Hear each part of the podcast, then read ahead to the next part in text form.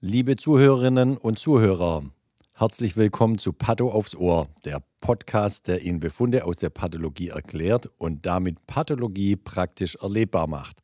Mein Name ist Sven Perner, ich bin Professor für Pathologie, Lehrstuhlinhaber und Direktor der Pathologie der Uni Lübeck und des Forschungszentrums Borstel. Hallo auch von meiner Seite. Ich bin Dr. Christiane Kümpers, Fachärztin am Institut für Pathologie der Universität zu Lübeck und gleichzeitig die Unterrichtsbeauftragte.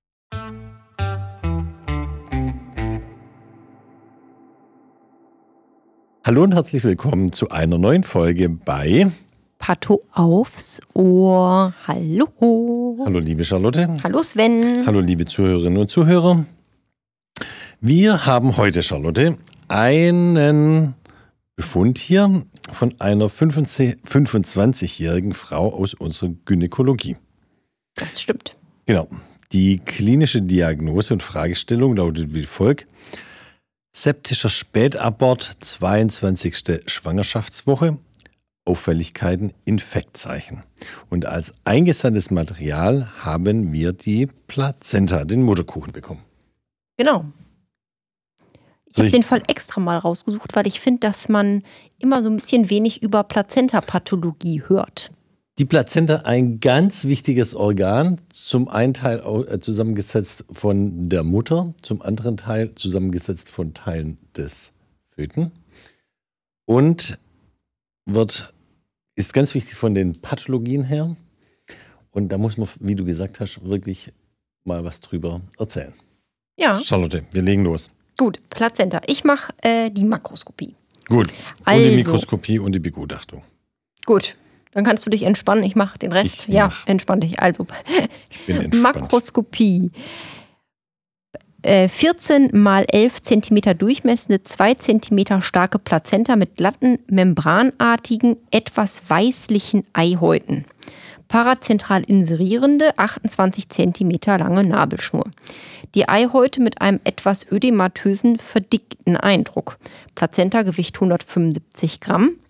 Die Basalplatte mit zentralem Defekt, das Parenchym schwammartig, keine infektsuspekten Areale. Hier sind ja so ein paar Sachen drin, die sind ganz wichtig. Erstmal Du hast doch eben gesagt, ich mache den Rest. Ja, meine Güte. Ich hatte mich jetzt schon, gefreut, dass du den ganzen was, restlichen was ich Zeit den alles, Was ich schon alles gesagt habe, was nicht stimmt und was ich nicht gehalten Mhm. habe. Ja, also die Makro Makroskopie ist ja hier ganz wichtig, weil natürlich Gewicht und Größe ist ja schwer ähm, Entwicklungsalter das, Abhängig, das, abhängig, genau. Und wenn das natürlich dann nicht mitgeht mit dem Gewicht nicht und Größe nicht mit dem Alter der Entwicklung mitgeht, dann ist das natürlich schon die erste Pathologie. Gut. Genau, ruhig. gut. Was wir dann jetzt immer bei der Plazenta machen, ähm, zu den Makrozusatz ist jetzt das. Also die Frage ist, was betten wir ein? Wir betten immer ein Nabelschnurquerschnitte. Das machen wir einmal, um zu gucken, ob die äh, Nabelschnur regulär vaskularisiert ist mit drei Gefäßen, die sie haben sollen und können natürlich auch schon sehen, ob da Entzündungszellen zum Nämlich Beispiel zwei drin Arterien, sind. eine Vene. Mhm. Nicht so wie im Erwachsenenkörper eine Arterie, zwei Venen. Mhm. Dann die Eihäute packen wir ein und dann Plazentagewebe zentral und einmal peripher und natürlich alle Auffälligkeiten, wenn wir welche sehen. Mhm. So, nur einmal dazu. Und dann äh, Mikroskopie. Nabelschnur mit drei Gefäßen im Anschnitt, damit regulär vaskularisiert. Im Bereich der Eihäute dichte granulozytäre Infiltrate, überwiegend etabliert innerhalb der Decidua, jedoch auch mit Übergreifen auf das Amnionepithel. Ein Übergang der granulozytären Infiltrate auf das angrenzende, auf, Entschuldigung, ich sag mal, auf, ich sag's nochmal, der Satz nochmal, ein Übergang der granulozytären Infiltrate auf angrenzende Plazentazotten ist nicht dargestellt. Das Plazentagewebe mit einem Überwiegen von mittelgroßen Zotten, passend zu Zwischenzotten, Stroma der Zotten unterschiedlich zelldicht, meist locker und vaskularisiert, Erythrozyten in Gefäßdichtungen kernlos. Da steckt einiges drin. Ja. So.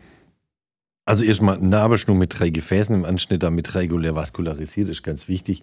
Nämlich Fehlentwicklung kann es geben, wenn zum Beispiel ein Gefäß äh, fehlt. fehlt. Also singuläre Nabelschnurarterien gibt ja. es zum Beispiel, das, ja. das Phänomen. Das könnte zum Beispiel zu einer Hypotrophie der Plazenta und auch des Föten führen. Mhm. Ja. Gehen wir weiter. Im Bereich der Eihäute dichtgranulozytäre Infiltrate. Das passt ja auch schon ganz gut zur Makroskopie, wo du gesagt hast, etwas weißliche Eihäute. Normal sind die Eihäute glatt, spiegelnd, glänzend. Mhm. Und da sind sie weißlich. Genau, das ist schon mal ein Korrelat für die Makroskopie. Gut aufgepasst werden. Ja. Überwiegend etabliert innerhalb der Decidua. Das war nochmal die Decidua. Aber geht noch weiter, jedoch auch mit Übergreifen auf das Amnionepithel. Das ist wichtig. Ja, genau. Also Amnionepithel gehört ja sozusagen zur kindlichen Seite. Genau. Und daran angrenzende Decidua gehört ja sozusagen zur mütterlichen genau. Seite. Genau. Und da ist also. Decidua heftet am Uterus an und Decidua umwickelt ja. den Föten. Ja, genau. Und ähm, dann geht es ja noch weiter. Granulozytäre Infiltrate finden sich nicht in den Plazentazotten. Da ist äh, eben die Frage, wo ist, also Granulozyten natürlich ist ja Korrelat für eine akute fluoride mhm. Entzündung. Mhm. Und da ist eben die Frage, wo sieht man die überall? Ähm, und man sagt eben,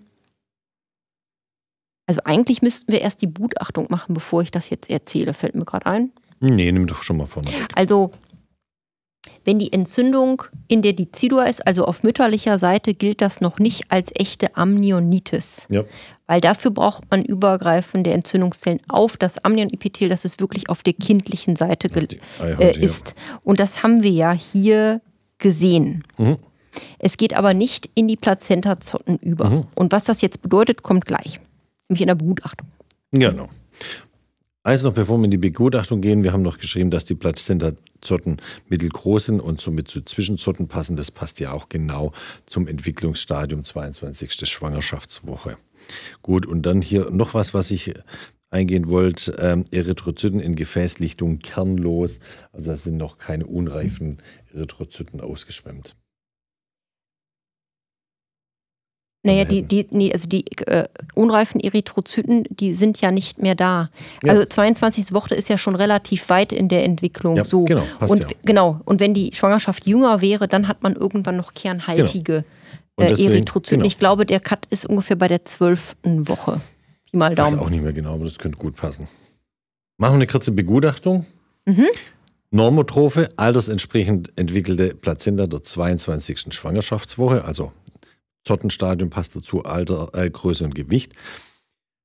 Mit hochfluorider Deziduitis und Amnionitis passen zu einem Amnion-Infektsyndrom bei klinisch angegebenem septischen Spätabort. Kein Nachweis einer Plazentitis, kein Nachweis von Infarkten. Und wenn wir es gewohnt sind, wir schreiben immer auch hier dazu kein Anhalt von Malignität. Also wir haben hier die aufklären können für die Kliniker, aber auch für die Mutter, warum es zum Spätabort geführt hat. Genau. Also häufig bei sowas, da haben wir jetzt keine Angaben zu, ist ja ein vorzeitiger Blasensprung. Genau, also die Ursache jetzt. Genau, dann ist ja sozusagen äh, der Weg äh, praktisch von der Vagina zum Kind frei, mhm. wenn man so, so genau. möchte. Genau. Und dann kann es eben zum aufsteigenden Infektionen äh, kommen. Und da ist eben das Korrelat, dass wir die Granulozyten eben sehen. Und da ist eben die Frage, wie weit gehen mhm. die rein? Und hier eben bis zum Amnionepithelis, also sozusagen im Bereich der Eihäute, also bis auf die kindliche Seite vorgedrungen. Das heißt, wir haben guten, ja, gutes Korrelat für, auch für die Angabe septischer Spätabort und das ist alles sozusagen in dem Sinne runde Sache. Ähm, was ich noch eben sagen wollte, wer sich jetzt äh, wundert, dass du einfach so sagst, normotroph und altersentsprechend entwickelt, das ist eben so, da gibt es Bücher zu mit Tabellen, mit den Schwangerschaftswochen, wo man zum Beispiel nachgucken kann, wie schwer ist eine Plazenta eben in, in welcher Woche und zum Beispiel, was für einen Durchmesser sollte sie auch haben, in welcher Woche. Und dann muss man das korrelieren mit der Angabe, wie alt ist die Schwangerschaft und gucken, ob das äh, klappt. Und dann sind eben Perzentilen angegeben und dann guckt man, ist das eben da drin oder nicht mehr.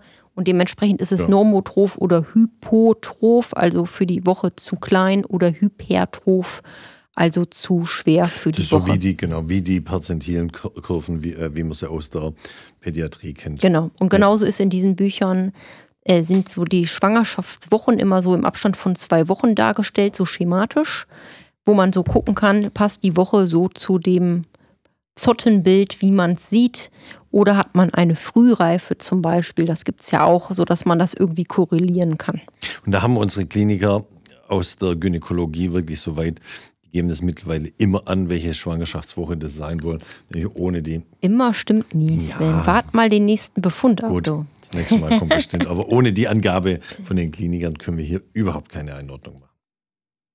Guti. Gut. Damit ist der Fall die Plazenta hier ausgiebig besprochen. Und weil die Plazenta so spannend ist, finde ich, sollten wir hier nochmal zu einer häufigen Pathologie der Plazenta ja, äh, In der Plazenta gibt es ja x, x, x, x, x, x Diagnosen. Ein spannendes Organ.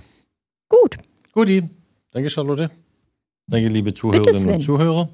Wir verabschieden uns und verbleiben wie immer mit freundlichen Grüßen und der Aufforderung, gute und äh, gute nettes Feedback und, ähm, und Anregungen an uns per E-Mail zu schicken. christiane.kümpers.uksh.de oder an sven.perner.uksh.de. Tschüss zusammen. Tschüss, bis bald und danke fürs Zuhören.